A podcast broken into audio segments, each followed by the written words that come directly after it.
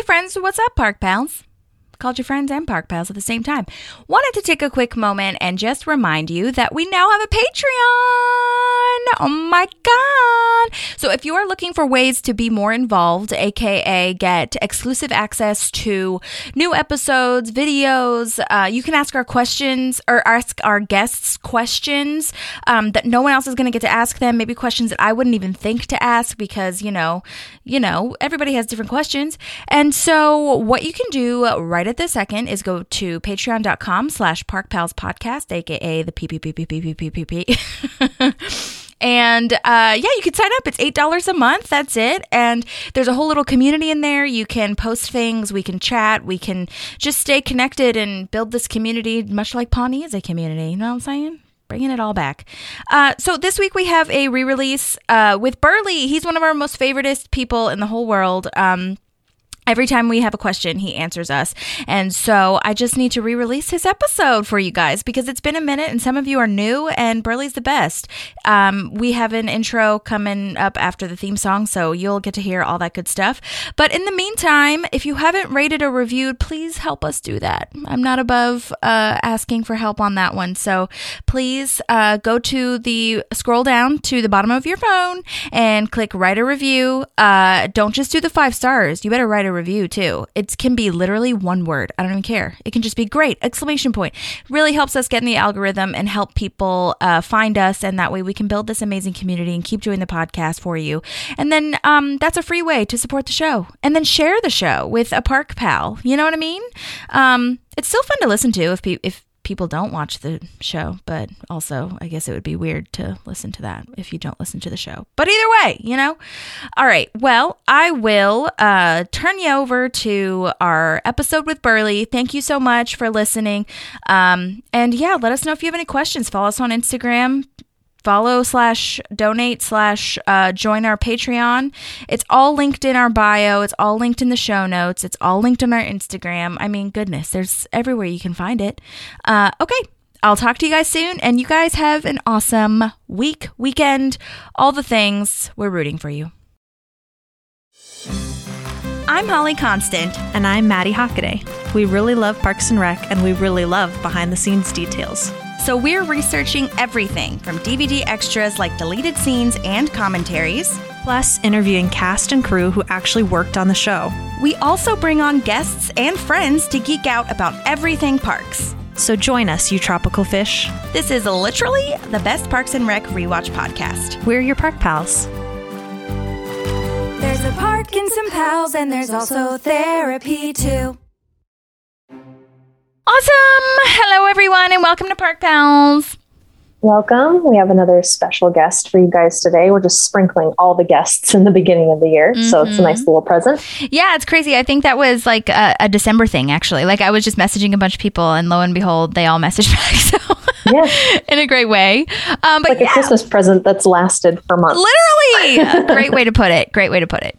Um, but yeah, today we have the amazing Andrew Burlinson, aka Burley. Um, and now I feel like we've talked to him. I can definitely call him Burley because we're friends. I would say. and I don't. I mean, I feel like that's partially like a Leslie friend almost, where she just thinks everyone's her friend. But I think that we're friendly now. You are Leslie. Embrace it. That is true. So, um, but yeah, we, oh my gosh, we had a really lovely time talking to him. He was super chill. I felt like we could have talked to him. And I say this for a couple of people, but especially him and Mel. I really feel like I could have talked to them for like 1,000 hours and we could just go grab a beer together. Do you know what I mean? Um, So it was really cool to hear from him and his experience and hearing from a band member of Mouse Rat slash Rat Mouse slash all the other names. Scarecrow boat. I have a T-shirt with all of them on it. I know. I love that. T-shirt. It's great. It's so fun.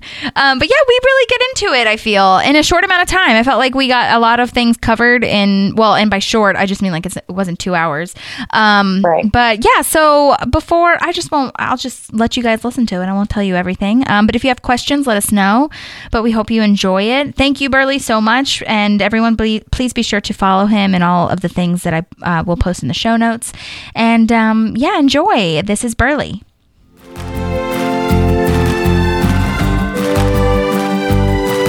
There's a park and some pals, and there's also therapy too. Hi, how's it going? Good. How are you? Oh my gosh, thank you so much for being here. We appreciate it so much. Uh, my pleasure. Absolutely. Thanks for reaching out. Oh my god, that's so exciting. Okay, wait. Also, do you go by Burley or Andrew or what should we call you? You're going. You're going deep with the very, very pointed questions right off the bat. we like to get into therapy here. yeah, awesome. No, we. Uh, my nickname is, is Burley, and that was from college. But you can call me Andrew, that, or you call me Burley, whatever you want. okay. Do your friends, like everybody that knows you, call you Andrew or Burley or both? They do. They do. They do. Um, my friends from college call me Burley, and so you can tell who you can tell how I know someone by what they call me. Oh, that, that, that person knew me in college, and so I'm Burley. Yeah, yeah. Gotcha. Very specific group of people. Yeah. Totally. Well, I'm Holly, by the way, and this is my co-host Maddie.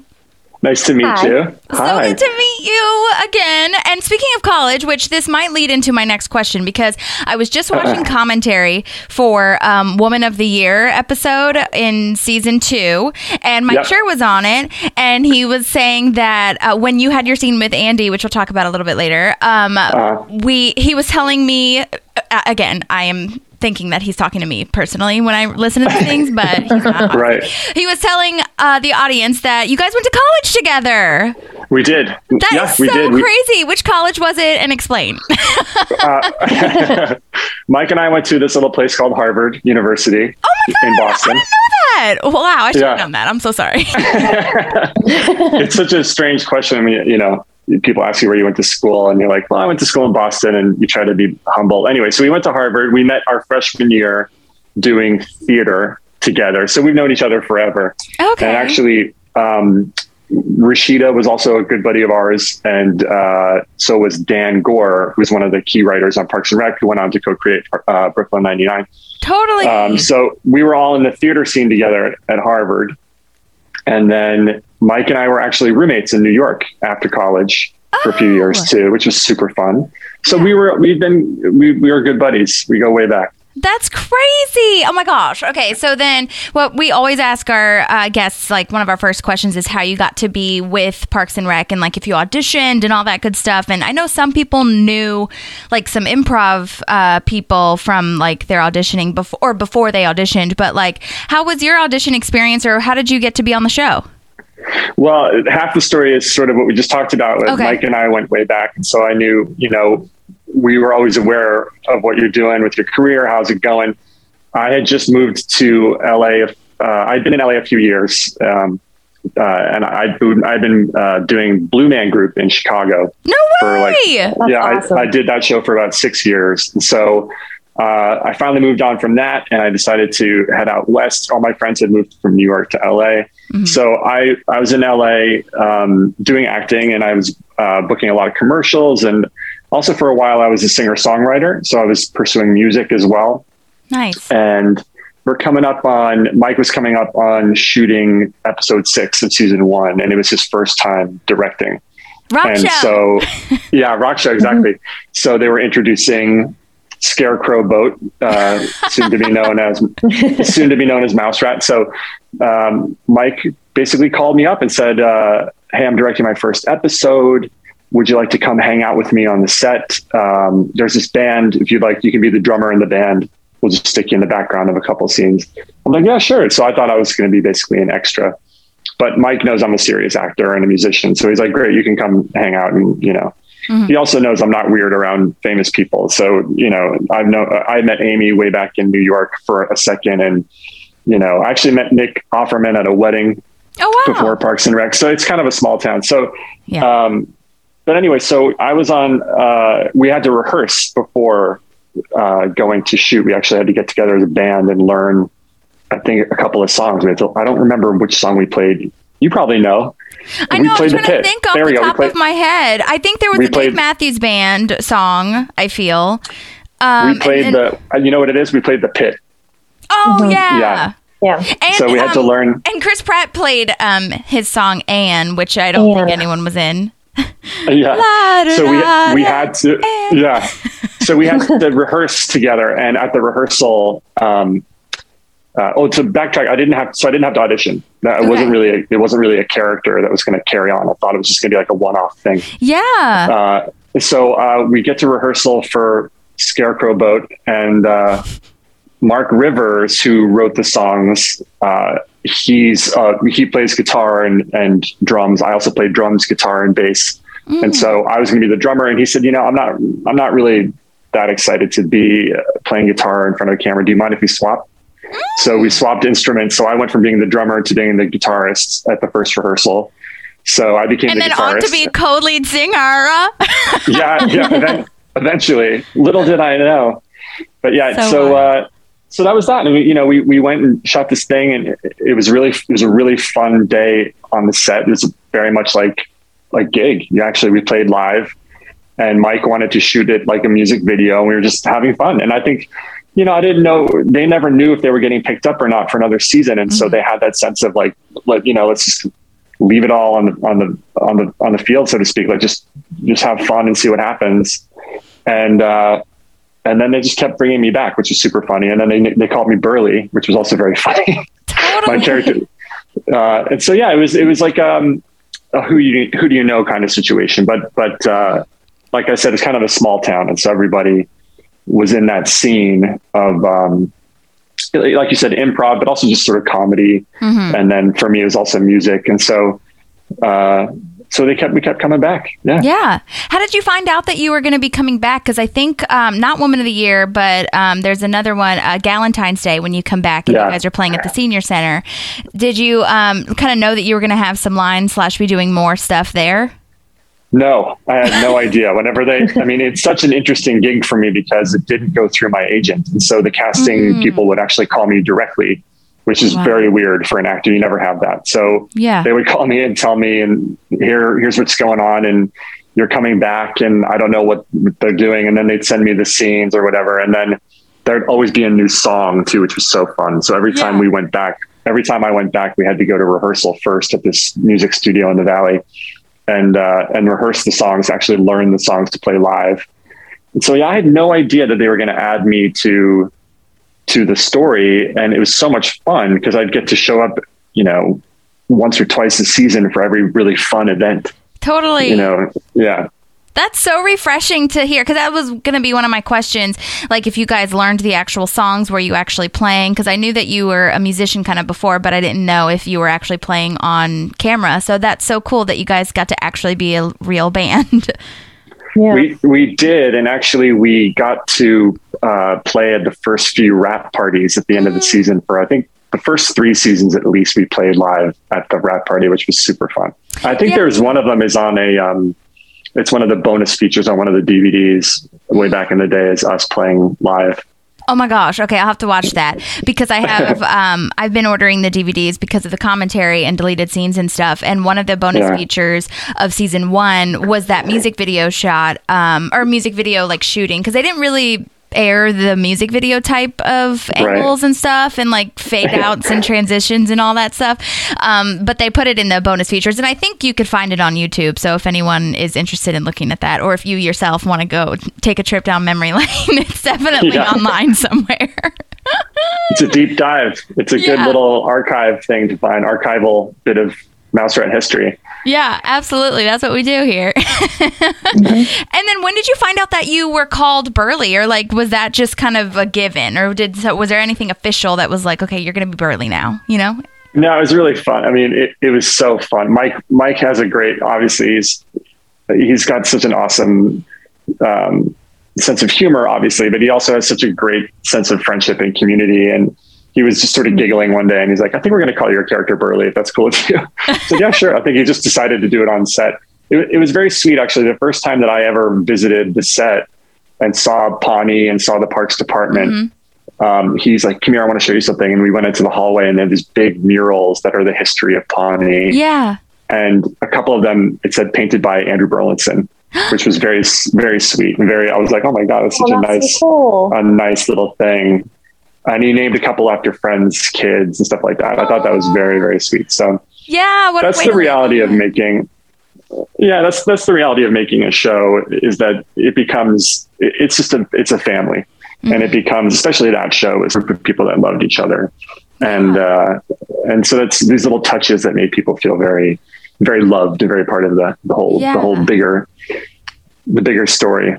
That's what they're finding in um, Office Ladies as well. Like when they're uh, talking about the office, like they have so many different awards and stuff around the office, and like crew members and family members' names are in there. And I know like JJ Yeah. Diner is because of Mike's wife, JJ, Yeah. and so Yeah. I that is like so cool to me to just like live on in that show, especially that show of all of all shows, of course. I should actually try. I should. I haven't listened to Office Ladies yet, but uh, I Oh, you should. before I moved to LA, I Mike was writing on The Office, yeah. and I visited the set and got to see them working and, check out what he was up to. And uh, it was the day after Steve Carell had won a Golden Globe, Mm, and so Wow. They were all so excited about his win, and it sort of helped them know that they were going to be coming back. I mean, he basically that that sort of solidified the future of the show, and everyone was so thankful. And they had a big banner up, "Thank you, Steve." oh, Yeah.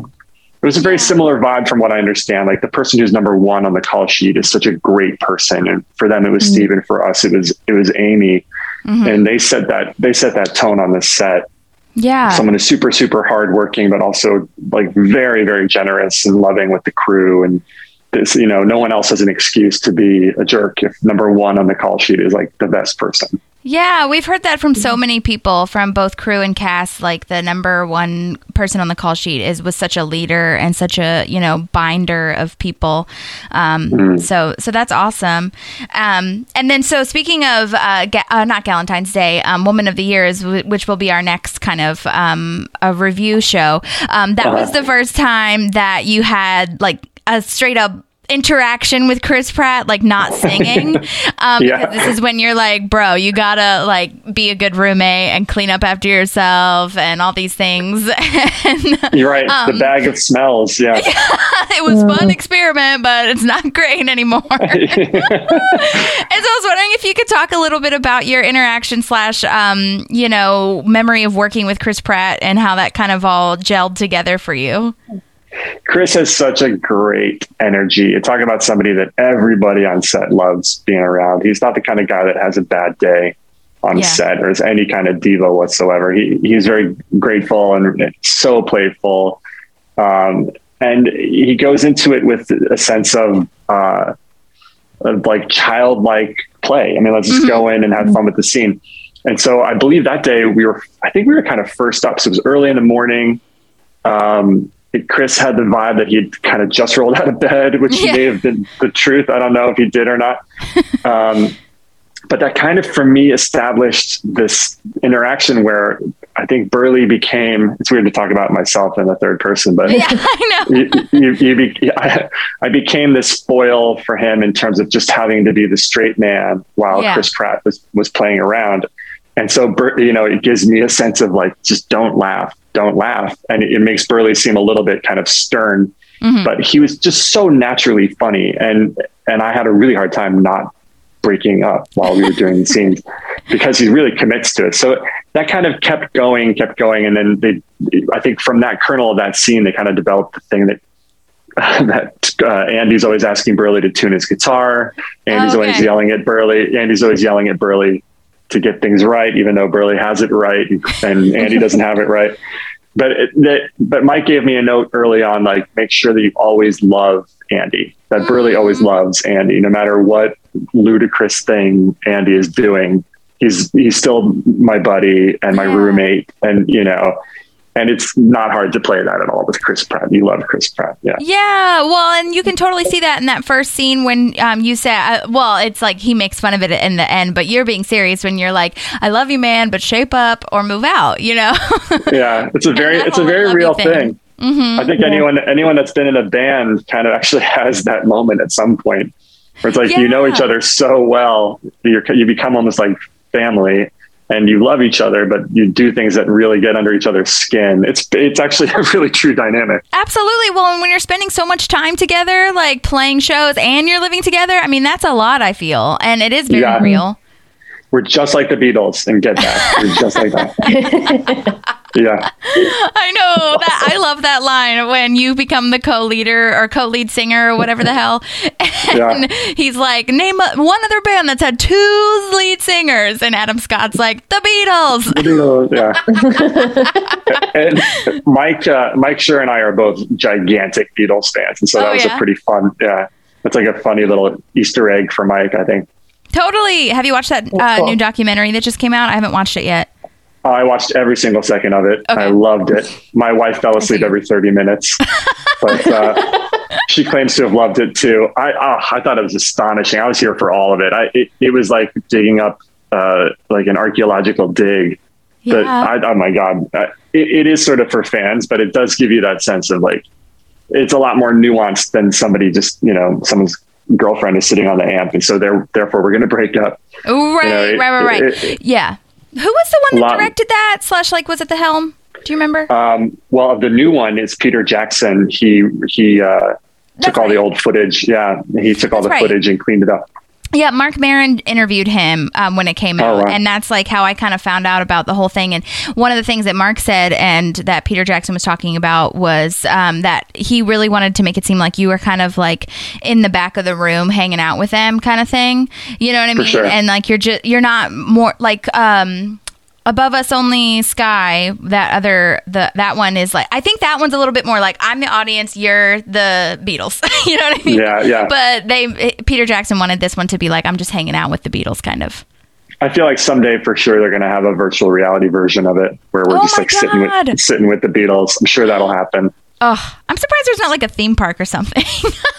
yeah, get on it. Let's make it happen. okay, I'll do it. I'll do it. Okay. That'd be awesome. like a ride for every song or something. Oh, I'm in. totally. Okay, well, speaking of that, I guess I was my other question was going to be um, about the Unity concert, which was like your literal um, mouse rat being the Beatles moment, um, and how that was being in front of such a huge crowd. Like, what an amazing time for you guys! Oh my god, that was absolutely incredible. I mean, I've been acting now for tw- uh, how many years? Over over 20 years, and and you you step onto a set and you have all different kinds of experiences, and that was definitely in my top five experiences as an actor that I'll ever have. Uh, Insane. it was absolutely incredible, and we all had such a blast. And there was a you know 300 extras or something like that that were Yeah. you know really there. I know they were paid to be there, but they seemed to like it a lot. Of but we actually we uh, we played this. We played for real. I mean, we actually played with Mm-hmm. all those people. I think that's what added a level of, s- of, surreality to it, which is like I'm, I shared a microphone with Jeff Tweedy Oh my which god! was one of the craziest things. I mean, I, I never expected to, to do that. And at that point in my life, I had actually kind of stepped away from from music, thinking that my time as a singer songwriter uh, was pretty much not going to happen. Or I was just sort of, you know, I was making a career happen as an actor, so I just don't, you know, my energy's going that way instead. Mhm. And of course, that's the moment where I share a microphone with Jeff Tweedy. You're like, wow, you know, uh, you never know what's going to happen, you know. So we had such a good time. It was so much fun, and it and it was such a, a huge undertaking. They had a drone shot, which at the time was pretty. Uh, I think that was I think that was that episode, but that was a that was a novelty at the time, and now it's everywhere. But yeah, um, I mean, and we knew that there was going to be it was huge, and and having all those people on stage at the same time actually playing the song was like just such a dream come true. I feel like every actor always dreams about being a rock star, and every rock star kind of Mhm. dreams about being an actor. The funny thing about um, Jeff Tweedy's a lovely guy, and uh, we were on stage, and I was sort of sort of showing him about marks when they, as an actor they put down pieces of mm, tape mm-hmm. for you to you know, and he was sort of helping me out with the the knobs on my guitar. So we were like you know trading crafts a little bit. It was pretty fun. so exciting! Oh Yeah, yeah. That is insane. Well, and so like, d- I mean, did you know slash uh, were f- a fan of um, the other people at all? Um, like Letters to Oh, yeah. or I mean, a genuine. I mean, I, that was Ginuwine! incredible. Ginuwine was up there. I was like, oh my god, are you kidding me? Holy shit! Like that. This is big time. And and I just thought, yeah, absolutely was in awe of the fact that we were up there. I love And- that they gave everybody lines too. Like they all had their Yeah. own little story, not in not just in Unity concert, but just like within the show, as far as Yeah. like being Donna's cousin and Yeah. then yeah. I feel like that could have had a whole. That could have had a whole spin-off show. I mean, that, Oh my god. that but that's the genius of of the show and the genius of Mike is that the details of world building are important. And if you're going to have people there, they should have some kind of backstory, and you should try to weave them in as much as possible to the story that we already know and love, just Yeah. to make it all part of this this fabric that that brings out more of the the weirdness. I mean, all the details are what makes things important or makes things interesting. And so the more weird little details, the more people. I think it also lends itself to a great, like you're doing right now, like the rewatching factors. You, you rewatch and you find more details and more things that sort of tie weird stories together over time or motifs that keep carrying through. It's so much fun. Yeah, sometimes I when I'm watching parks at like for our podcast, but also when I'm watching The Office and listening to Office Ladies and stuff, I'm like, did they know that we were gonna somehow go back and rewatch all of these and like triple check them because there's not many mistakes or not many like loose ends. I feel, especially with parks, it's like I don't know. Like there's a couple of things where they'll mention things like offhandedly, and then it'll come back in like season nine, and maybe that's a writer's trick of like what have we not pulled out yet? You know what I mean? Or Yeah. fleshed out yet. Um, but it's just it's really brilliant, and especially with Peacock Well- being like cheap and uh, like affordable for everyone to watch. It's um, it's amazing. It's it was it was wild because when Parks left Netflix, uh, it was like oh you know, but then you realize that it was part of the backbone of the new Peacock platform, and and I, I think it's growing again in in terms of people getting back to the show. But to to to get back to your point about all the details and loose ends that they don't let drop is that you know there were a, a number of incredibly talented writers in that room that have since gone on to do unbelievable things. It was like Yeah. a it was like an incubator of of of Hollywood comedy. Insane. And so you have a lot of people there that are that are really firing on all of their like all their thrusters are firing and they're just like doing their best stuff. I mean, Yeah. clearly having a really good time with each other. And I went into the writers' room a couple times just to say hello, and you see like this wall full of post-it notes of you know of story ideas that may or may not happen. yeah. And and I mean it, that show, I feel like it could have gone on forever. I mean, you could live a mm-hmm. million hours in that world, but obviously, you know, it, it would lose. It would be it would get diluted. But mm-hmm. yeah, those people were always just like never at a loss for for for brilliant ideas.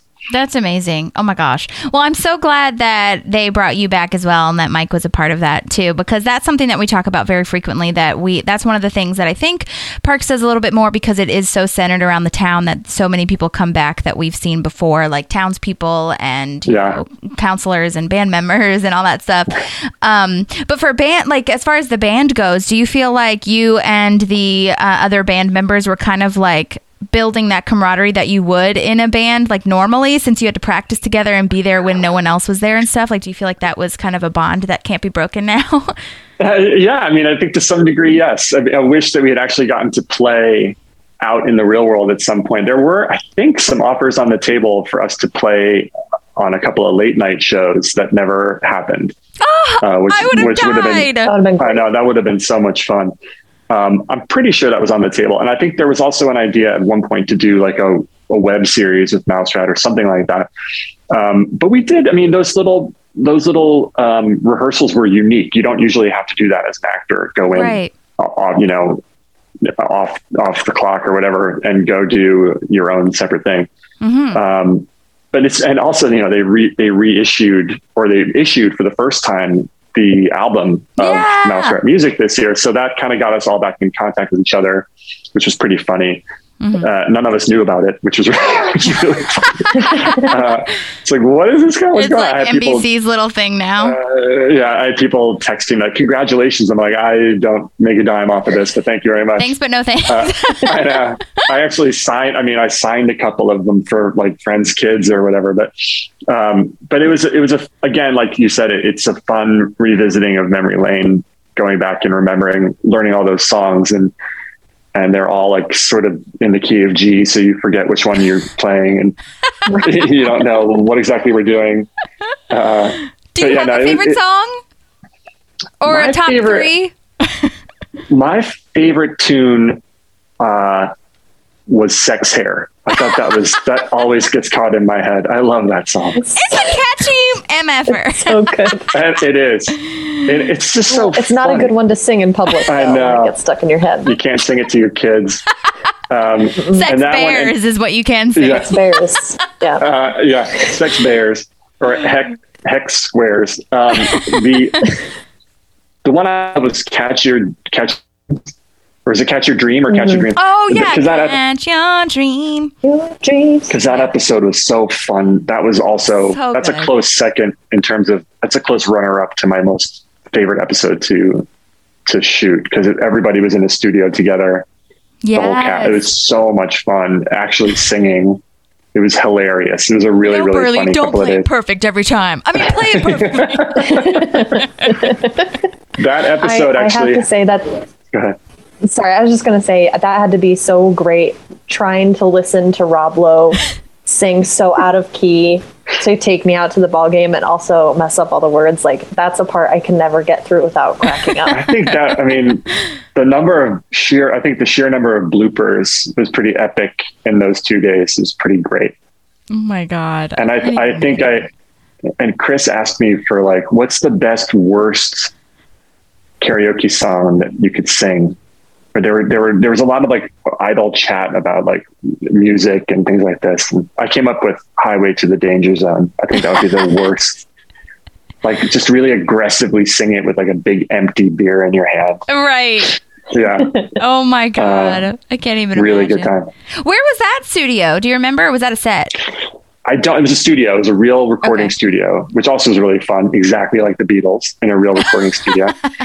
And we were and we were there for a couple of days, and it had that vibe of like just people hanging out and making music and been laughing a lot. And it felt very much like I know you had had uh, Ted Shauna on, and it felt very much like um, a documentary film crew was there. Mm-hmm. You know, that, that was very fun. So you basically already had your Beatles documentary. It's not even a big deal. Yeah, for sure. we we fought, we broke up, we sued each other, Yes. and we got back together. Rivers went back to rabbinical school. Yeah,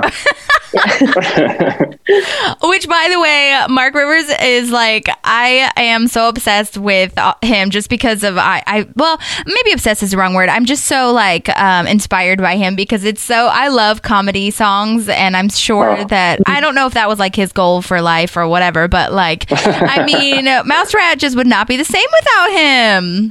not at all. He he's super super talented. He has a mastery of of of music, and so pop music catalog.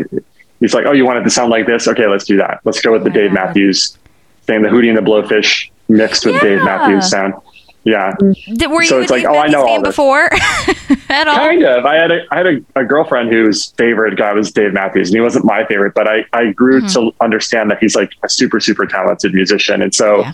That's a huge moment in life when you grow up and, and instead of saying that band sucks, instead you say, "Well, I don't prefer that band, even though they're great and they're very, they're clearly very talented. They're very talented musicians, but it's not my cup of tea." No, I actually have a real respect for Dave Matthews. I mean, he's an incredible musician, and everyone who plays with him is amazing. And Yeah. he seems like a nice guy. Yeah. Well, and Yeah. Andy's like impersonation of him is always entertaining, I feel. Oh my god, yeah, yeah. Oh, that's so funny. but so I- have you um are you still doing like songwriting? I know that you said that during the filming and everything it wasn't really a thing, but I mean, are you No, yeah, I took a huge it? break. I took a huge break. I'm kind of um, noodling it with. ag- I'm noodling with it again lately. Yeah. Um, weirdly, I have a I have a, a daughter, a six year old daughter who's Aw. super in love with um, Taylor Swift, and and she's really into music, and she thinks she fancies herself a songwriter because she's seen some of Daddy's old things, and Sure. um, so she writes her own songs. And I was kind of in, really impressed with the way that Taylor Swift re-recorded her old material. Yes. Uh, I I think she's a genius Such a personally, and me too. yeah, she's she's fantastic. I mean, it, I I appreciate a perfect pop song. I think that's an incredibly difficult thing to do. And talk, I mean, talk about Mark Rivers, his talent for making a melody that that stays in your head for years. That is not easy to do. People think No. it, they make it look easy. Um, but again, Mike Schur has a, a real love for perfect pop music. So do I. So yeah, I, I, I think that's a, an art form that is so underappreciated in terms of it looks super easy, but it's actually incredibly hard for for people who don't do it it's like magic. Yeah. Does she And play so- stuff, your daughter? Or like play like the She- guitar or something? Not yet. She's a singer. She had her first recital last year, but she she was really really into it, and um, and I'm actually I'm writing as well now, writing um, screenplays and other things. So I'm keeping my hands full, but um, I'm working on this thing right now that I have an idea for a feature film that would be a musical. It involves a songwriter, and my daughter's like, "You're going to put me in it. I'm in it now." I'm like, "Okay, yeah, you can be Okay, great. Well, if Let's you do need background, me and Maddie are here for Yeah. you. We are also Cool. musicians. I don't think I said I that. saw that. So yeah, so we're like we're here, homie. You have like the whole. And we went to college in Boston Yes. too. you did. Where'd you go? Berkeley. We went to Berkeley. I Berkeley. went to Berkeley School of Music. You guys are musical geniuses. I'm talking like, come on. no, see, this is the funny thing. That's how I feel. How you described Harvard is how I feel about like saying Berkeley. I'm always Yeah. like, I went to school in Boston. Like I did go for music, but it's Yeah. not No even a big big deal. deal. Berkeley's like a mind blow. Uh, anyone who knows that is like, oh, then you're good to go. Let's come come and play in my orchestra or do whatever. Like people are like, you're fine. You're hired. Yeah. yeah, it's it was Where- yeah. Where are you? What's your? In, you're a vocalist, right, Holly? Yeah, I do vocals and, and I do songwriting as well. Um, and I'm in Nashville right now, and that's the primary Okay. reason why I moved from LA to here um, to do music, Okay. but also to you know um, I can't afford LA at this point in time. Sure. I hear you. But but yeah, I also there's a there's plenty of acting and stuff here as well as Atlanta. So I still have a Southeast agent that is you know booking me for things, which is really nice. But That's great. yeah, and then Maddie's in um, Prescott, which is like you know north of Phoenix. Arizona. Oh, okay, great. Now, how do, And and you know each other from musician school? and violinist.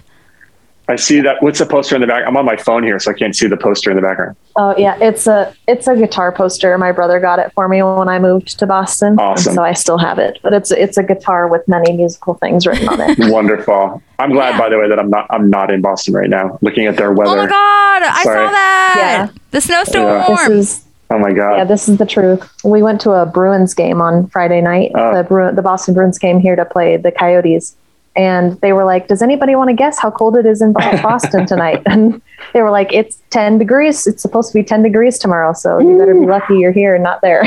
so God, in LA, it's like 50 degrees. I'm freezing. Are you kidding? I know Yeah, I don't like miss bundled that. up in sweaters. I actually did. I did Blue Man in Boston for a few months when I first got hired, oh, which was did really you do fun. with I, Blue Man Group? Were you a Blue Man? I was a Blue Man. Yeah, I was hired as a Blue Man. Yeah, Oh my I god, was. that is so cool to me. I was. Thank you. I was. Um, it was cool to me too. I thought it was, it was really fun. I it was my first professional acting gig. I I was uh, a drummer primarily, but I also, like I said, I played guitar and bass. But drumming was my first instrument, and I'm a, I'm an actor. I was a trained actor, especially in uh, improv and clown and commedia dell'arte. So Ooh. I got I I did like um an open call. I mean, I went through Backstage magazine. I got cast to Oh, Blue Man Group. I just I mean, I sat in my apartment, my the one that I share with Mike and some other roommates, and I I would send out. 10 to 15 headshots every week through Backstage magazine, crazy. through the actual newspaper version of Backstage magazine in 1999. And in 2000, I got hired. I got I auditioned and got hired. What is the audition And- like for that? It's pretty great. I actually helped to run auditions once I once I sort of retired from Blue Man. I moved to LA, and they had me doing some gigs and some auditions, and it's really fun. You start off first of all, you have they have to see your drumming chops to see if you're. And honestly, I think the drumming kept getting more and more phenomenal as I as we watched the company grow. Um, and so once they once you get past the drumming audition, they have you come in and tell, and that you do this exercise that is um, you have to tell a story just with your eyes. You can't move your body, you can't move your head, you can't talk at all. You just have to express it with your eyes. And so they, they're looking for that kind of that little umami. Yes, that makes so much you. sense when you see the Blue Man Group. Yeah, Yeah. we've all got big sparkly eyes, you know. So. They really But are they, telling a uh, story. Yeah yeah and then after that they the process goes on and they put you in a bald cap to see if you look physically like someone who could fit the role and not look too different. that different was a question of mine. yeah they, they If you were actually bald, or if you guys just wear caps or you wear a cap that you uh, you you uh, glue down with this just industrial strength glue and then you just slather yourself with blue grease paint that That's gets nice. everywhere if you ever saw arrested development Yes, I was just gonna say that. kinda- yeah You blew yeah. yourself. it, get- yeah, it gets all over. There's like fingerprints on the wall. I used to find things on my clothes for years. Oh like, oh my my! How god. did you take it off? Was it or like, was it just a makeup remover wipe thing? Yeah, well, it's just like the stuff, the solution. That yeah, it, I, oh, ironically, my skin was the cleanest I think it had ever been because you're getting you're getting like a professional facial every day. Oh you're like you know cleaning God. yourself out.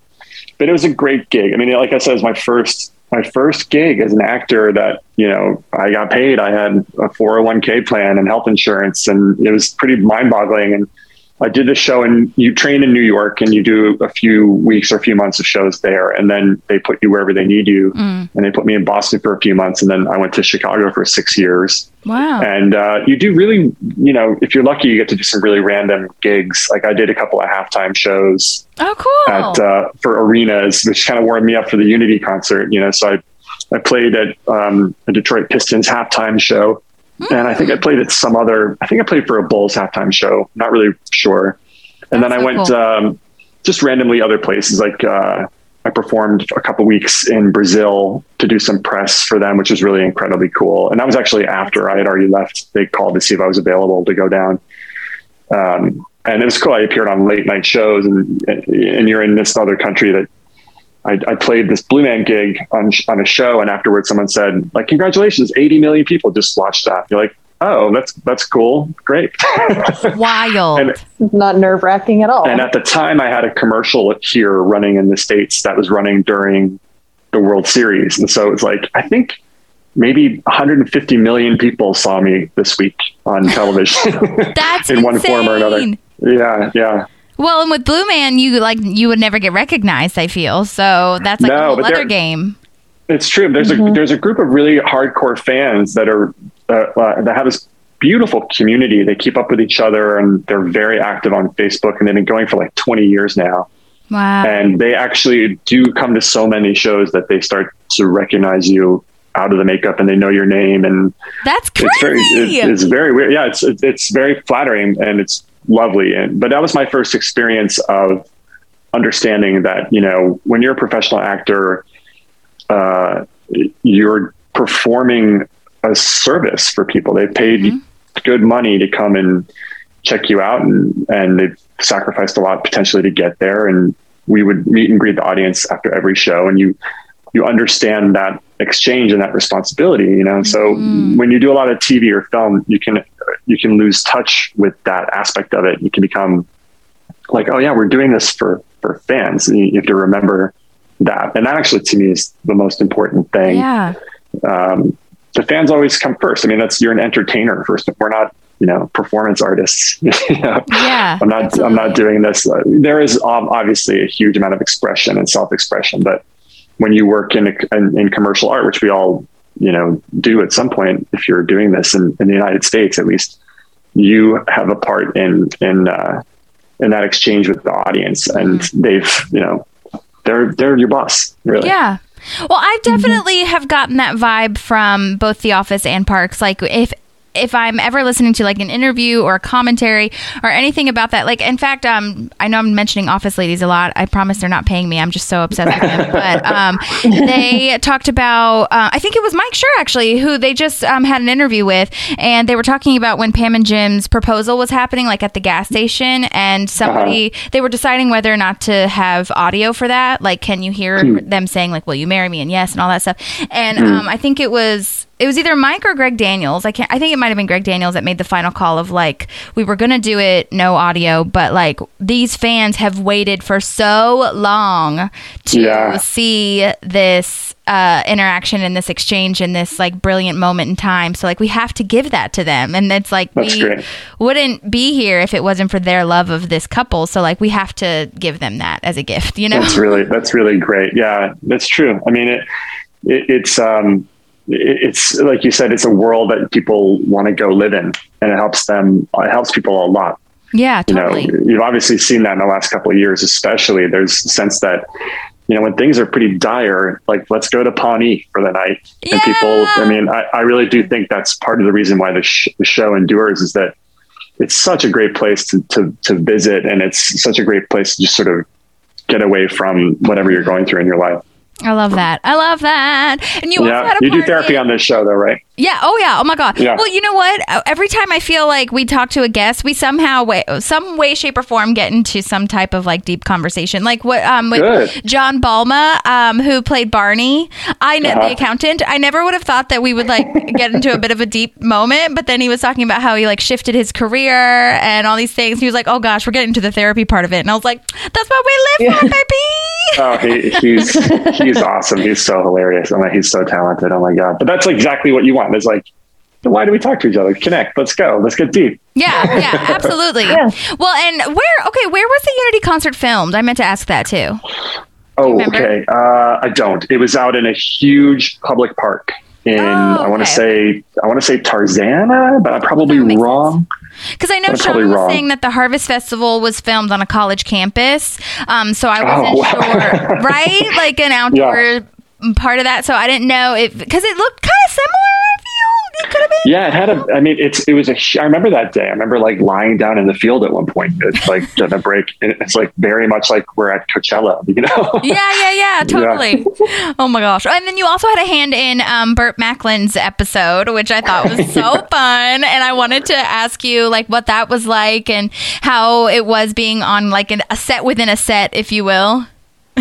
Well, that was, but it was hilarious. And all the puppies and all the kids. I think there were some kids, kids of writers and kids of crew members were there. And So that was pretty sweet. Oh, that's so Um, cool. and Amy was directing that episode, which was really wonderful. That's Uh, and watching her, I mean, I uh, every time I came back, look, I was a big fan of the show, and so it was like I said, it's surreal every time coming back uh, as a fan, sort of plugging into wherever they were at in the season, but also watching each of those actors, their careers were growing as it was going on, and Mhm. you know, with Pratt especially, every time I went back, there was something huge new development in his career.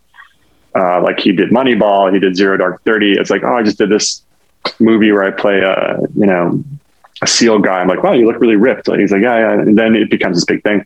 And with Yeah. Amy, it, it was watching her become, you know, she, she was always number one on the cash sheet, of course, but, you know, she became the boss of this show and, and, and, and took on more of a producer role Mhm. with other projects as well. So watching Amy under, I think she was uh, undergoing this transformation of like, she's now this mentor to all these young writers and all these young actors. And I mean, I can't speak for her obviously, but Mhm. watching that is incredible. And so uh, she's such an amazing, hilarious person and a good person. So it's like a natural to me, a very natural next step for her. And I was just very much like, Hey boss, you know, what do you need me to do? And she's super, super cool. So that was very fun day on set. I think I was just there for one or two days. And, um, and another kind of cool, interesting thing was that I think Pratt was in the middle of doing reshoots for Guardians of the Galaxy. Maybe, maybe I don't know which one, but so he had a fake beard on. It was like a glued on beard for for Andy. I had no Uh, idea. Oh, wow. Yeah, I'm pretty sure that was fake at that point. So um, I could that was tell. kind of a new. So he couldn't like smile too much in between takes, or else it was gonna like crack and come off. Oh Um, but yeah, so that was a pretty funny thing. So Did yeah, you get to see I- and I, Cena? I, yeah, I did not. But yeah, no, I loved playing puppy hating Dan. I think I tried to steal my T-shirt and they caught me oh man! Oh, no. because I, they had given me every other T-shirt. They'd given me the one for Leslie Knope's uh, campaign, and Yeah. they, I, I'm like, "Ah, but I always get the swag. Why? Oh well, here's the. Oops, I accidentally put it in my bag. Sorry. uh, I'm not sure. Maybe I did keep it. I'm not really sure. Um, I hope that you did. yeah, and the puppies were s- super super cute. Did but you it was to good to bunch actually- runs with that? Yeah, I mean, it, Like a bunch of takes? um, I was like, "Wh- "How serious do you want me to go?" And Amy's like, "Be really like, just go for it." I'm like, "Oh, okay, cool. Let's just be super mean dickhead villain on a kids show. yeah, yeah, yeah. That is Yeah. hilarious. big energy, big energy. Don't hold back. Do that clown thing that you've been waiting to do for so long." Yeah. I also really like um this is probably one of my most favorite lines in like the whole series that you have and it sound it's so stupid but it's just so hilarious. I think it's actually Is it during Unit Unity concert? Yeah, I think it is when um y- y- you're coming up with your kid um because Andy at that point has had you know he's like a kids performer or whatever, and you're talking Yeah. about um or no wait maybe it's not a Unity, Unity concert whatever I'll just tell you the line it's the it's the nacho chef one and you're like why don't you Oh. melt the cheese? Why don't you melt the cheese? Yeah. This is when they the kicked, when um, he gets kicked out of his own band Right. and they're called Rat Mouse or whatever, and, we then that's and the we- lead singer yeah. Beatles moment. I don't know why I thought it was Right. a Unity concert. yeah, and we do Rat Mouse. Yeah, and then he sings um the, the like the betrayal Swan song, that he song? sings. The swan Swan song, Good yeah. lord, that was impossible to keep a straight face. Like impossible Once I was because he was like swan. moaning. And he was like moaning and like having eye contact with me. He's like, "Uh, uh," like just looking right into my eyes. It's so hard. Oh Um, my god! and a- it's- Al- actually, Alan Yang directed that episode, so that was Really? really cool. Yeah, yeah. Do you still and keep in so- touch with That's those guys? Yeah, every now and then we like you'll get an email or something like that. And there was this great reunion uh, uh, not too long ago for the 10th anniversary Oh yeah, of the start. That It was was so separate from the virtual episode, though, right? That was it, it- Okay, they okay. did a thing at the Paley Center, and then we had an in-person party. But I mean, again, like watching Alan's gone on to do um, Master of None and all the stuff he's. I mean, it's incredible, and and it's funny because he's in the scenes with you directing it, and you're like, he's like, "Cut, how was that? That was fine. That's great. Let's go on." You know, Does Pretty he play funny. bass for real? He does, yeah, for real. He Okay. plays. He's great. So we all really play. That's part of the reason that we were called into service to be in Mouse Rat. I think is we actually played. Yeah, yeah, yeah. And Chris and Chris was pretty diligent about practicing, and he he got great. He became a really good guitarist. yeah, at first wonderful. he would he would have to glance back and see what the chord was. He'd look Yeah. at my, but he got really good at it. Yeah. Yeah. I like his voice a lot, actually. Like when he's actually singing, I, I would listen to him for sure. Oh yeah. I mean, he's no joke. It- it- I I really think we should have played out live, like on Fallon or something like that. He know- he has a he has a Marcus Mumford thing going on. I think. Yeah, I He's agree got- with that. Oh yeah, I can see Yeah. that. that bar- Yeah. like baritone Yes. powerhouse. Yeah. Yeah. I'm like, okay, well, now that you're saying that you want to play out live, I, my my wheels are turning. I'm I'm like, maybe we'll come up with some sort of benefit concert, like almost Oh, kind of like the Unity concert, and I'll invite a bunch of Nashville artists as well. Oh, I'm And then in. Duke I'd Silver can that. come and join us.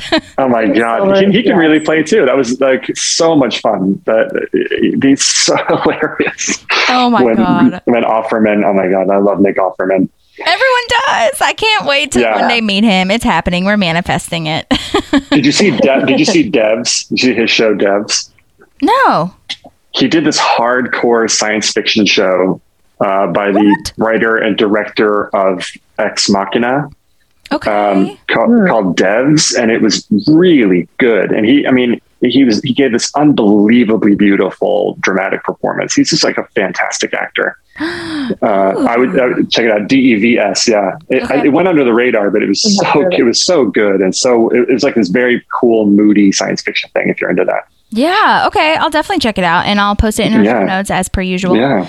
Um, Do you have any like favorite memories or experiences that like stick out in your head? Uh, obviously, the Unity concert was one, but was there any like interactions or favorite scenes or anything like that? That and anything random that you're thinking of right now? Oh yeah, yeah. Well, the story that I mentioned when you first reached out to me is we were shooting the Galentine's Day episode, oh yeah. and we were all like uh, over by craft services getting a snack. And I think Aubrey was talking about somebody that she was dating, and we were talking about dating.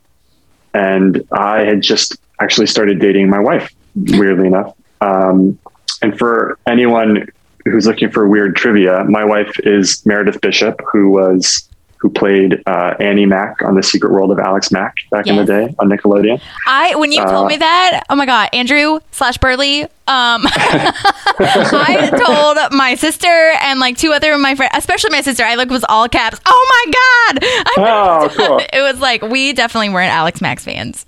It's so funny. The funny thing is being out with Meredith at dinner. I mean, we've been together now for like over a decade, but there, every now and then someone in their 30s, a young lady will Mm-hmm. come up and, and be like, I'm sorry to bother you, but were you, you know, Yeah, and it's totally. really, really, really sweet.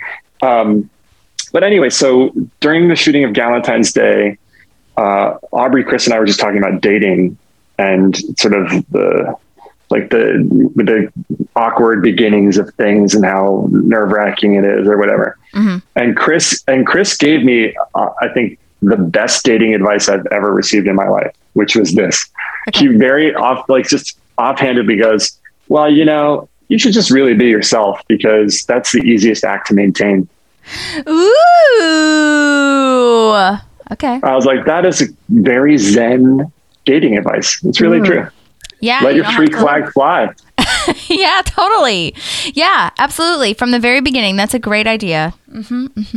that's a, that's one little nugget and uh and what else the the shooting and the, the scene where i come up in the uh the unity concert episode i bring my is my nephew he said i remember you know my nephew's a big johnny karate fan they named my nephew in the episode jack uh, I have a nephew named Jack, and Mike named him after my nephew, which was really sweet. Again, one of those little things where you're like, this is just so sweet. All the little details that make everybody feel like they're very welcome. And um, and there's another really cool, really crazy coincidence is that um, you know, I think you should have more crew members on because they they really the people that are there every single day and they know the whole ins and outs. They watch everything and they know everything.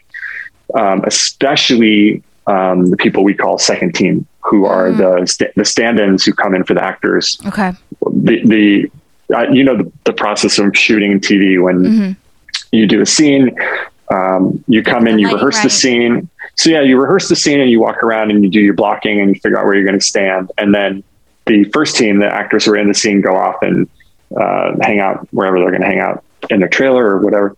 And the second team comes in and they're actors also, usually actors who look, uh, who are vaguely the same size as that actor. And they have to stand there while the um, the incredible technicians and crew members figure out all the lighting. So that can be a pretty tedious process of standing there, all, you know. But you get cl- kind of close with your second team person because you're Yeah. there together all the time. And I became really friendly with um, with uh, a guy named Brad and a woman named Donna who are married to each other. And we were like just having a really good time on set. And we were like, Brad and Donna, they're so much fun. She's from Brooklyn. My mom's from Brooklyn. We're like just laughing all day. They've been married to each other for years. They've done Broadway. They were dancers. They're incredibly talented actors themselves and performers. And then, like a couple of months later, I am again. I'm just new. I Meredith and I just started dating, and we go to this kid's birthday party. This is exactly, I think, 12 years ago because that kid just turned 13. Wow. Um, and I'm, we're at, we're at this birthday party, and Brad and Donna are there from Parks and Recreation. And they're like, Burley, what are you doing, doing here? here? I'm like, uh, what are you guys doing here? And it turns out that Brad and Meredith uh, had done a play together. And we're like very close friends from this awesome play that they did. And Meredith had won this lo- this theater award here in LA for it. And so they had they had this incredibly great experience. And so Brad and Donna are two of our best family friends still. And they were the second team people for Parks and Rec through the whole thing. That's amazing. Did you know, Yeah. did Meredith know that Brad was your um was second team like when you were on the show? No, he, he, she didn't. I mean, I, I don't think I ever, no, I never Like mentioned, it. It's it, like one of those, yeah, crazy small town. I mean, LA is really surprisingly a small town when you Yeah. start, when you get a little bit of work, you get some true. things going. Yeah. Okay, well, okay, well, um, I would love to talk to them. Number one, and number two, Yes. I wonder if they're on. Um, is the second team on IMDb? Because I feel like I'm. That's how I got most of the like crew people, and by most, I just mean like everyone that I've messaged. And thank God, Shauna messaged Right. back. Um, That's so cool. so- uh, you know, it's a great question. If they're not, they, sh- they really should be th- yeah, that's because what I was they, thinking. they work really, really hard and they're there the longest hours of, I think, of any crew member besides the grips and the electrics. And like I did a kid show for Amazon for four years and, and I had the best second team friend, my, my buddy, Jimmy, Jimmy Bad. He's this big, great guy. He's a great guy. And, um, we, we we're still in touch with each other and he has stood in for Bryan Cranston and all these really great actors. So he's gotten to witness some really cool things. And there are people that work with their second team person from project to project to project. Um, Sure. And it's awesome. So, you know, you've done theater as a, as a kid in high school or college, or you do some, you know, student film or whatever. And then you never have second team. So when you get, when you have second team, it feels like such a luxury and such an incredible thing. It's, it's like a pal that's watching out for you. And, um, and, and sort of, and you're, you just have a, have a buddy on set. So, um, yeah, they would, they, they should be on IMDb Okay. and I feel like Well, they're, I'll look them up. they know everything. And Well, if I'll- they're I'll not, give you if they feel contact info. comfortable, I was gonna say if they're not like if they're not on IMDb and if they are comfortable, then I might ask you to reach out. Uh, for sure. I think you, I think they're they're so much more entertaining than I am. First of all, and secondly, No, no, I'm very boring compared no, to this them. And is they, perfect. oh, We good. love it. They uh, and Brad, I don't think they're they're not doing second teamwork anymore. Brad has has had this great new renaissance um, as a as a on camera actor. He's he's getting some work now, doing different projects, and so he's had some really cool stuff happen for him. Yeah, but it is such a journeyman. Oh, go yeah. ahead. Sorry. No, no, it's just such a journeyman job. I mean, the, Mm. the things that they they've gone on to other great shows after Parks too. So pretty yeah. Oh, that's so cool. Yeah, I would love to know how that all kind of works. I had a friend that was a stand-in, um, and but I didn't really. I, I don't think I knew enough or knew like to ask kind of what the story was or like what their days are like and everything. So I love Yeah. that. I mean, I said to Shauna when we were interviewing her. I mean, as much as I I love all the actors and it like makes my heart flutter every time I meet like anyone, um, but it's just like insane to me to meet a crew member, especially a camera operator of all people, of all crew, because we literally would not be watching on our Yeah. TVs or our laptops or whatever the hell we're watching it on without them. And I was just like, That's oh true. God, I'm so intimidated, but I'm like, obviously, I, you know, everyone on Parks has been so lovely and wonderful and welcoming and genuine. So it's made it That's very, very cool. Well, when you when you get things going, and are you working? Are you aiming to work in television and film as an actor Yeah, all that? that's the goal. I mean, right now it, it's kind of similar to you right now, where I was doing like for a couple years I was doing the music thing, and then acting kind of was like doing some, some cool stuff as well, like commercial work and things that are shooting here, um, and some really great, amazing auditions where I've been in front of like really amazing casting directors. So yeah, that's definitely the goal, and similar to you, where I would love to combine the music and the acting and, and Yeah. into one thing. be great. But also, I love Because podcasting. It's one of my most favorite things ever. It's great. You're great at it. I mean, like this is such an instantaneous thing. That's so much fun because a lot of the process in television and film can feel like pretty slow compared to this. But when you get when you get on set and you get some momentum going and some days in a row on a on a thing, you, start to see the rhythm of the way that people work, and you start to see that you have your role, mm-hmm. and you feel more like a crew member at mm-hmm. times, and you understand that everything is so essential. Everybody is so part of the of the deal of making this happen. Like you said, we wouldn't see anything without a camera op, obviously. Mm-hmm. Um, the actor is sort of like the field goal kicker, where it's like you've got to do mm. this high pressure thing and get it done relatively quickly so that we can all go home yeah. and everybody, you know, and, and we can all be on, you know, and under budget and whatever and what have you. Yeah. And so you start to do it for the crew. Like you start to perform for the crew. You start to understand where you fit in and how you can help this thing move along. Yeah. And so, you know, second team can actually see actors at their worst as well, because you see the actors that don't get that. And that mm. some of the actors that are more like all about themselves or all about, they don't give a shit about what's going on. And those are the people no one wants to really work with. Yeah. and so, you know, yeah. We always say that, um, you know, crew and cast are kind of similar to like everybody should be a waiter or a server or something, so that Yeah. like you as the customer can understand what everyone's going through, and like it's not just your food that we're serving. you know what I mean? yeah. Yeah. So I totally feel that. Well, were there any like?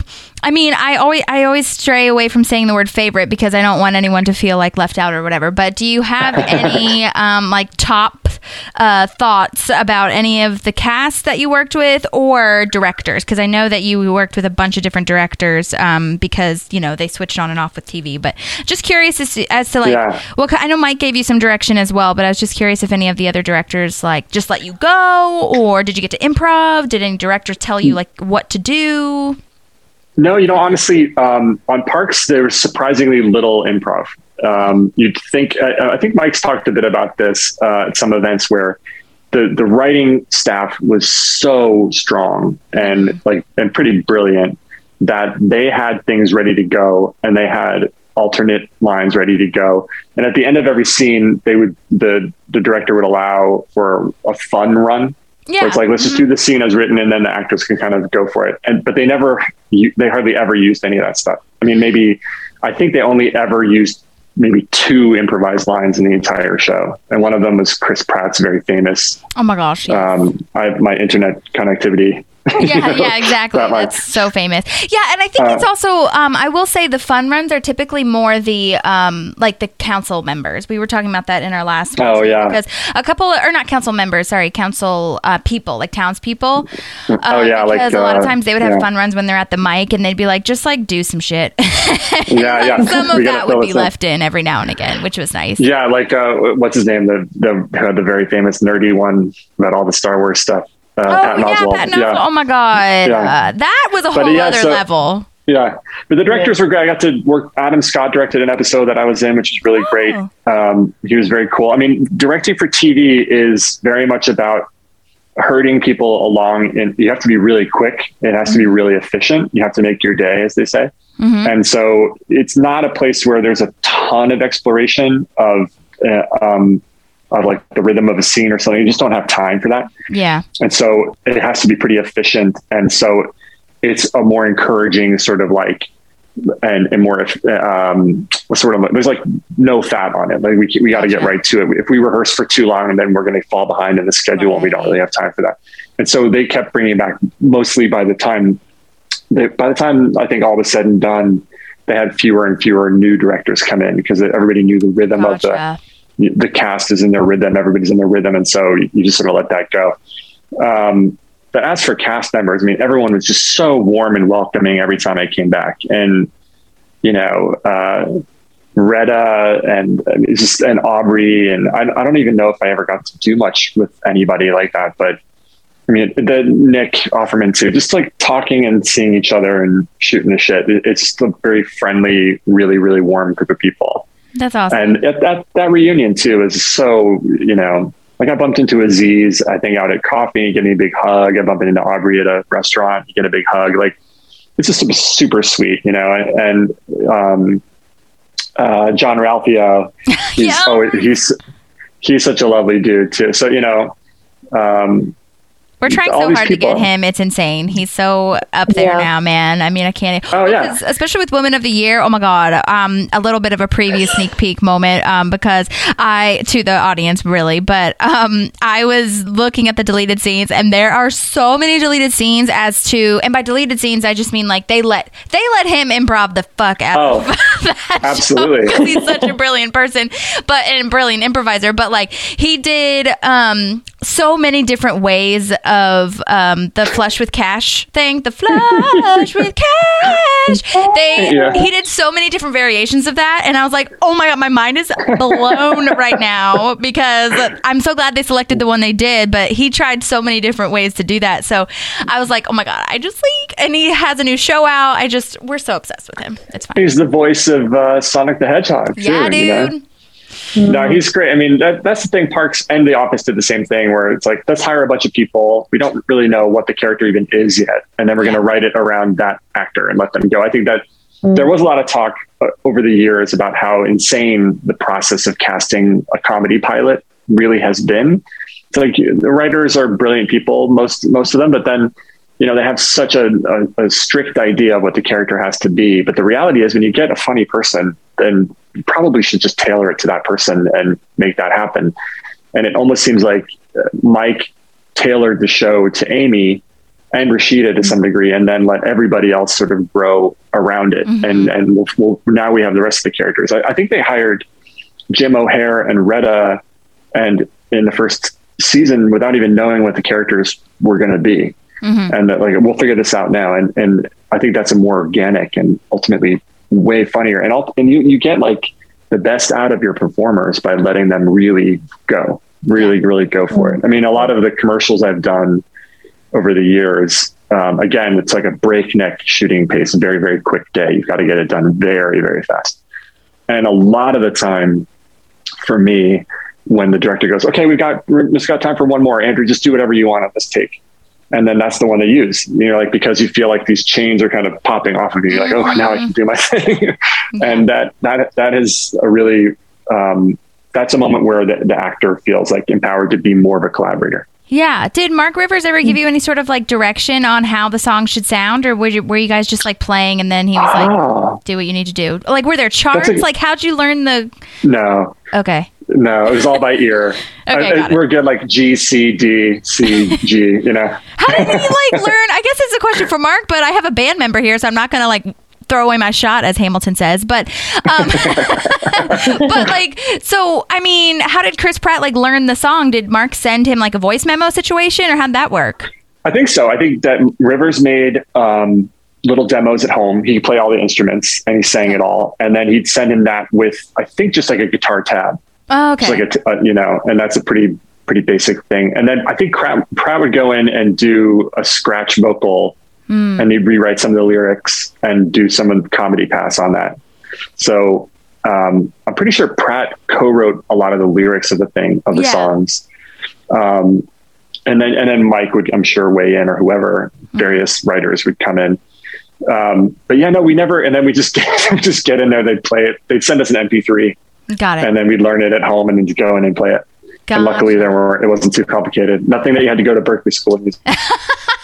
That's so cool, though. I love that. Yeah, I was always curious about like how he was like making up little riffs. And um, to your point, I was um, listening to another commentary. Ca- oh, I think it was the one where he's in in the first season where he's in his cast in the tub listening to his own song, uh, or not the tub, but the baby pool. Yeah. Cool. Yeah, and uh, they and I think on that song he's playing the Anne song, and he wrote that one because I think Mike Sh-. Oh, yeah. was just like, "Go write that." Just go, yeah. La, da, da, da, da. Yeah. yeah, exactly. And then I didn't realize the first time that he sang um the the one that you actually sing the lead uh, on with him, the I know you've been changing. Is it uh, Menace Ball? Is that, yeah, yeah, yeah. That, but that's Yeah. not that's not a Dave Matthews Band song, is it? It's not. No, it's a real song.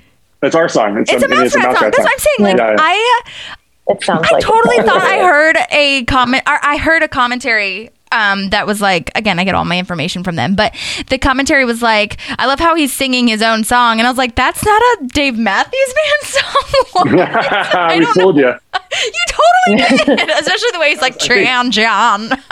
I think that was like my last line on Parks and Rec is the they made a special three minute like mouse rat retrospective oh, really? where Oh yeah, that's right. it's somewhere on YouTube and there's like candles and like a crimson background and we're standing there you know reminiscing about mouse rat and Oh my my, line is like well nobody was doing what we were doing well Oh, yeah, that's Dave right. Matthews was doing what we were doing yeah and it's a well I know you've been there town it's a very yeah Oh my That god, that's right. I totally forgot it. about that. How could I forget? Oh my gosh, yes. That's like your own little documentary. if you i mean the thing about shooting those days is that the songs would just get stuck in your head like ruthlessly stuck in your head for days afterward Uh, you'd be singing menace ball and you kind of had a sense like i think people are going to love this if we're all singing it and we don't hate it like we love it Right. Um, well, and he Rivers was so good about making like at least I mean every lyric I heard was wonderful. Um, but especially the choruses of like where he catches you, especially like Lil Sebastian. Like you just need that one line of Bye Bye Lil Sebastian, and you're like, I'm set Yeah. for the whole day. we we knew we had i mean i think we all knew we are all everyone's there like waving their fake candles we're like this is actually great It's so it's like good. a really really great song and it really ca- and it really i think the fans in terms of like the sentimentality of parks and rec and and that kind of that's the song that tugs at your heart the most Yeah. And I'm really curious because another thing they mentioned was that, uh, or that is said in the show, um, Andy says this that two songs or two lines that he always puts is uh, one of them is "Spread your wings and fly," and I now that I'm look like listening to it, he did. yeah spread your wings and fly It- it's like hallelujah it's like a hallelujah at the end of every song spiritual Oh, it's so, Oh, so good. brilliant. I can't even Yeah. handle it. That's so awesome. Well, and now are you, so you said that you're songwriting uh, or you're kind of like fiddling around with some things. Like what Yeah. kind of music were you um, into or slash like playing? Well, we were always, I was always a huge Beatles fan. And the, I was in a band um, with guys that I grew up with. We played together from when I was 13 years old to when I was 25 years old. And then I got hired at Blue Man and quit my band. That's insane. But What we were very band Beatlesque. We were called Motherboard. Ooh, okay. And uh, here's a weird piece of trivia that we we were looking for a new name, and Mike Schur and Neal Brennan, the comedian Neal Brennan, yeah. were writing a feature film together every day in our living room. Yes. And so uh, Neal Brennan named our band. He said, "You should call yourselves Motherboard." We're like, "Yeah, done." So we Okay, called great. ourselves Motherboard.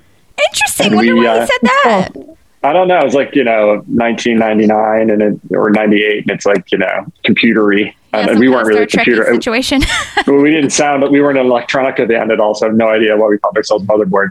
But Yeah. um, we were playing all this. Uh, we were playing all the places on the Lower East Side and in the Village and stuff. It was a really, really fun scene in New York at the time for like rock and roll. And we were like rock and roll. We were, we were, okay. we loved. Um, we loved U two. We loved the Beatles, Mm-hmm. but we also loved like Oasis. It was Beatley and um, Weezer, like that kind of stuff. The Fountains of Wayne, those kind of bands. Um, actually, I got to I got to work with uh, some of the members of Fountains of Wayne. Cool. I was on a show called The Wedding Band on TBS, where I got to play a guitarist also, and I had to learn some songs with uh, Harold Perrineau and uh, and who else was in that band? Uh, um, anyway, it was a great show. It only lasted one season, but it was funny. I'm like, I quit music, and here I am playing guitarists on on shows all the time. Isn't that wild? The universe, yeah. man. Some tricky, Yeah. tricky business. well, so what we're talking about? We're talking about oh, so music now. I mean, I'm I'm sort of getting back into music, but it's always still acting for me. I mean, I just um, my we're actually in a commercial together right now that's running. Um, my wife and I are in a Geico commercial right now with the Yeah, Angry gonna Bir- ask with the Angry. Birds.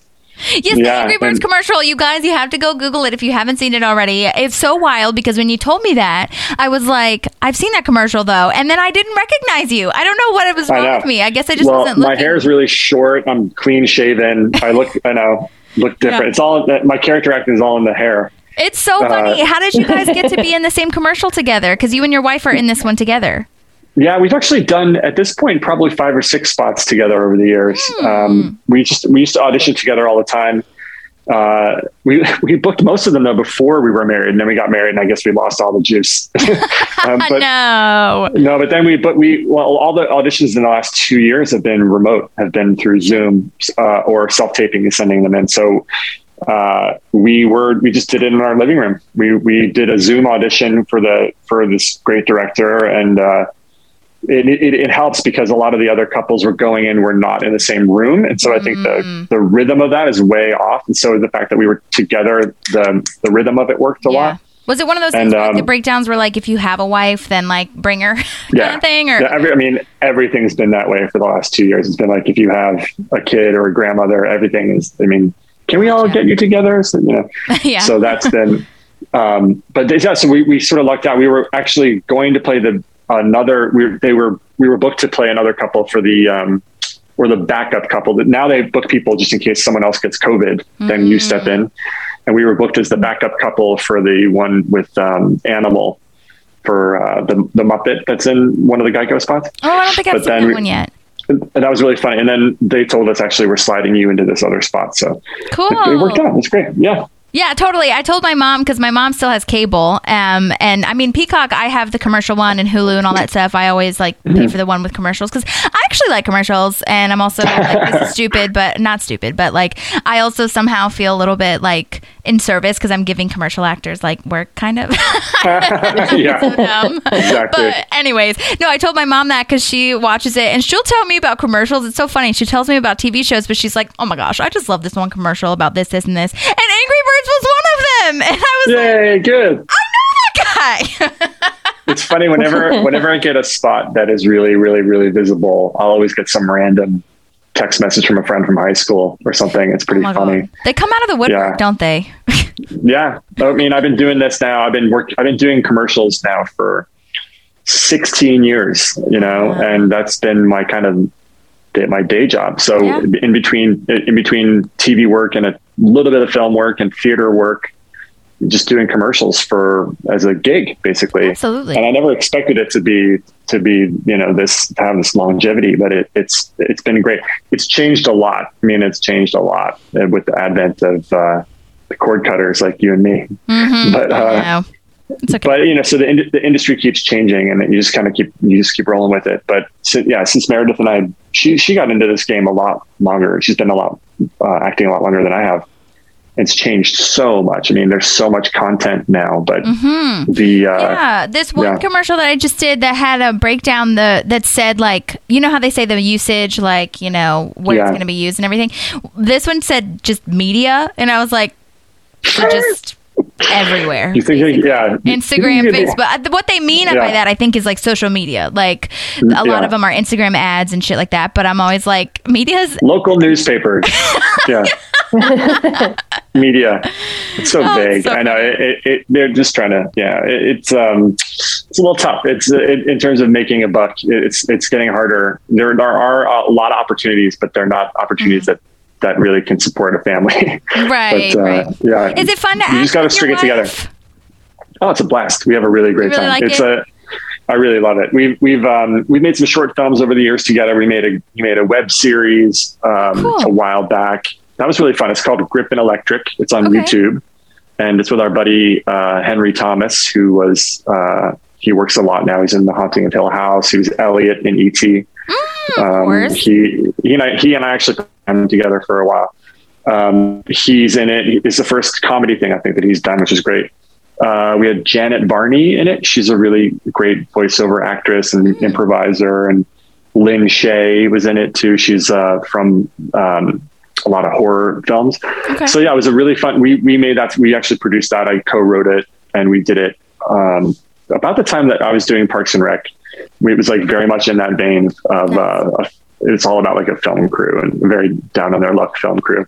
I think the log line was um, follow the adventures of the the people that the shittiest film crew in LA that plug carries things and plugs things in. cool, cool, cool, cool, cool. Okay, cool. I'd Um, love to post that. Yeah, yeah, we we did we did that, and um, but yeah, being on set, it's just it, it, it, it- again like it's just all about the vibe and getting a good. It's like it's it's what you do for a living. It's your work day, and so you mm-hmm. want to be at you want to be at work with people that you like.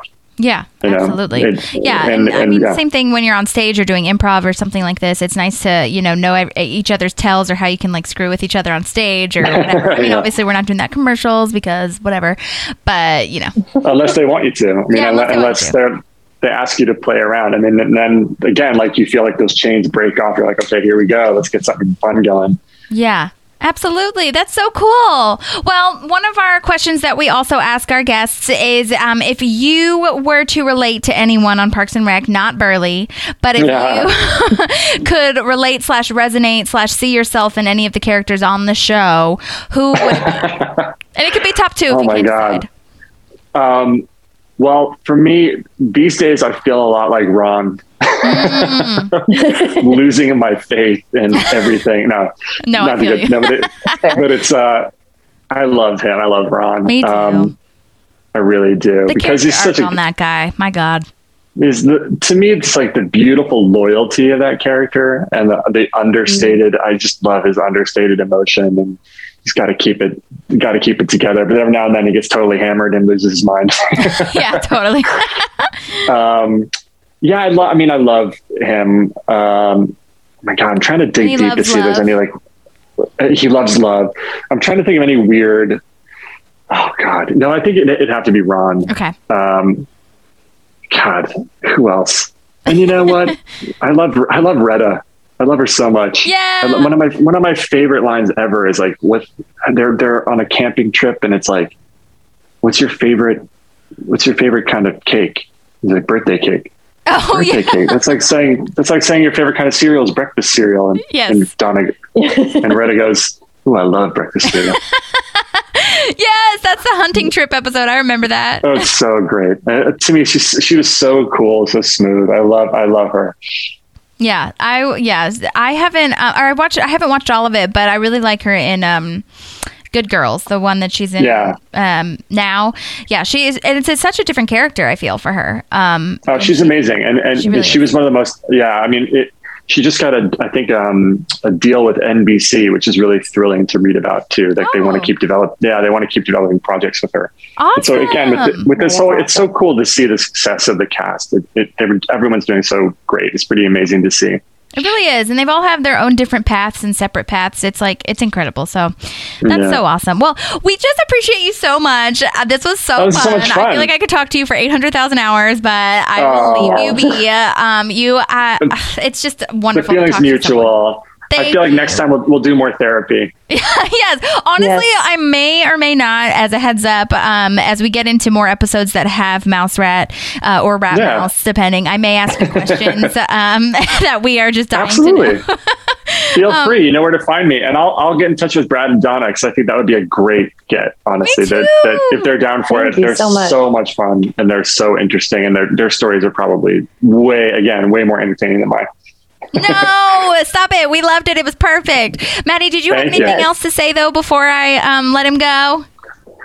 I honestly, I just had this one question as a band member myself, like lurking in the back of my mind, because the only episode where you guys really play a lot of stuff that isn't Mouse Rat is the Valentine's Day episode. Yeah. And you kind of change things so they're not their actual jazzy feel, right? So Yeah. I didn't know if that was you guys collaborated on that or if someone just showed up and was like, this is how we're doing it. Well, Um, yeah. you kind of had to change the style. We did, and that's a great question. Um, uh, we were a little bit like wide-eyed with terror that we had to do that. He's like, "We- "What? Okay." And Yes. but Mark uh, Mark Rivers with these great demos that were basically like, I think this is how they would play it. I mean, this is the guys that basically always gravitate toward a G chord. Would probably they would avoid bar chords as much as possible. They would, you know, and they would get even. But there are some of like, yes, bar chords. But uh, he was like, I think they would sort of go with this beat that is as sort of uncomplicated as possible. And it'd be like, well, I want to learn it for the old people. So he was doing it almost like a like a character, like an actor study, like a character study, like how like do this, but in the style of them. Yeah. Which again is like a great improv game. Like do this, but in the style of the Beatles, or do this in the style of Marvin Gaye, or whatever. Um, and it's so yeah, that's a great question. But I think he kind of roughed it out, and we just sort of followed a lot. Like I put on distortion on my guitar. Like that would be like a little hint of distortion would be what they would do. They wouldn't just play it like nice and clean. They would have a little bit of like a little bit of the pit in it, you know. Yeah, a little bit of that Yeah, grunge yeah. rock kind Yeah, of. yeah.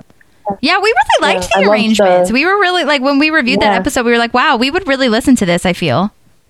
Yeah, the way you look tonight was like I I loved that the way and and Chris's voice on it was great and I really liked that arrangement. Thank you. I, that's all Rivers. That's all Mark Rivers. And I, I got to say, I think that that track is getting a lot of play on Spotify. Weirdly, if you look at the like the number, maybe I'm totally maybe I dreamt that, but it's like wow, people are.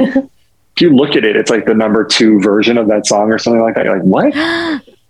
Do, Wow. if you do a fact awesome. check, you can check that out and be like, you're wrong. No, sorry. I- delusions of grandeur. Honestly, I'm not I going believe to it. fact check it. I'm going to believe it because I would believe that. Yeah. I need to. Um, I know. I would. I was gonna say I want to like buy the record so that I can support you guys, but then I was like, oh wait, they're not getting anything, but I can still get it. Who cares? Ah, that's fine. The, the people at Dualtone are really cool people. I did a, a Reddit thing for them. I did a question and answer for them, and they reached out to me. They were super cool. and That's awesome. They were, yeah, they were very grateful for it. And honestly, like anything that keeps the show and the love of the show going is really good for for everybody involved. yeah. Mm. It's true. Awesome. Well, thank you. Well, thank you so guys much. both. Really nice to meet you Yeah, we both. appreciate You it. Absolutely. too. Tell Meredith hi, and that we really appreciate all of her amazing work. Cool, cool. I'll let her know for sure. thank you guys stay so warm. much. okay, thank you. You Thank too. you Have a great night. Bye. You too. Bye. Bye. Yay! Yay. Oh my god, I really felt like I, I could talk it. to him for 100 hours. Oh no, I feel like we. I think we just uh, hit it off on a lot of different points. The fact that we all went to school in Boston and we all love music, and then you've got the acting part to it Mm-hmm. too. And then I didn't mention, but like he spent six years in Chicago, which I'm also partially from, right, so- right, right. I knew there was too too much. And he's so chill. Yeah, I really Like, he you really know- gave me um a Mel Cowan kind of vibe. Red Yeah, faced yeah, man yeah, for those of you who don't remember his real name.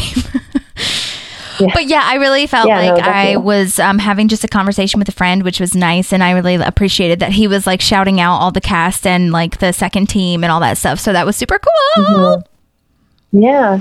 Well, and I think it's also cool for us because I mean, we've talked to a lot. I feel like we've interviewed quite a few people now, but um, we haven't had an angle like that, Mm-hmm. like someone who knew someone already through school and also someone who's like kind of a background character but like with the music Mhm. you know because we I, I don't think we've talked to anybody about like what it would be like to be playing music on a tv show and he kind of had that Yeah. that gist Yeah. so it was cool Yeah, I love that. And I love that they were all musicians. I love all the great nuggets that we got about them playing together and them being an actual band, which was like super cool. So, um, yeah, I'm just very grateful that we got to talk to him because I really felt like I was talking to like a rock star fan.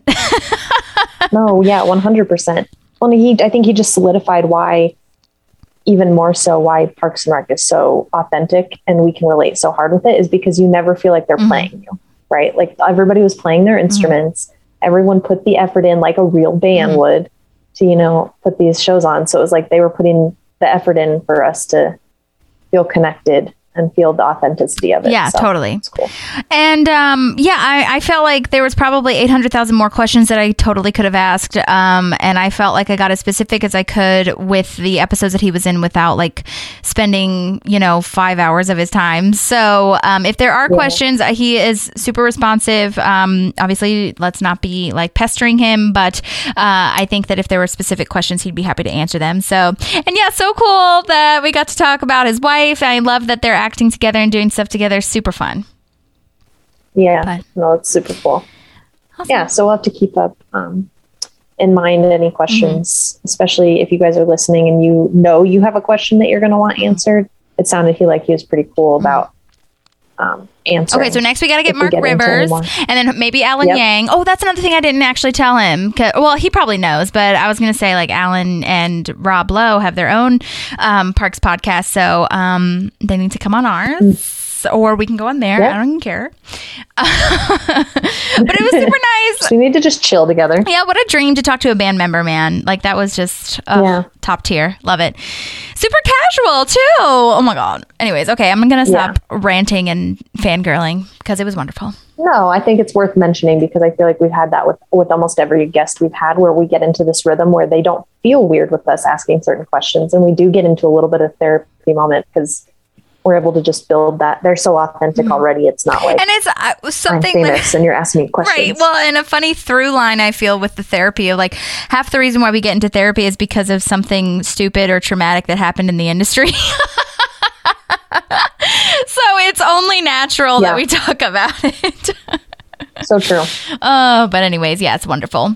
Well, um, we hope you guys enjoyed this, and we hope that um, you have a lovely week slash weekend or whatever whenever you're listening to this. Um, we have our next episode coming up um, that we're gonna finally get back to reviewing some shows, um, and then hopefully within that we'll hear some more from guests. But um, I think we've been on a good roll, and hopefully, if you haven't listened to Shauna yet, that you will do that soon because it was wonderful. Um, but yeah, that's kind of all the housekeeping notes I have. Was there anything that you have left to say, Maddie? Nope. Okay, That's it. awesome. And you probably heard Phoebe, um, as you might be even hearing her now because she is crazy. Um, but if you hear a cat, that's her. So so much. but anyways, okay, you guys. Well, thanks again. Thank you, Burley. We really appreciate it. Follow him on Instagram. I'll post everything that he talked about in the show notes. I'll even post that YouTube commercial for the Angry Birds because it's super funny uh, from that Geico commercial. So, anyways, um, yeah, we'll talk to you soon.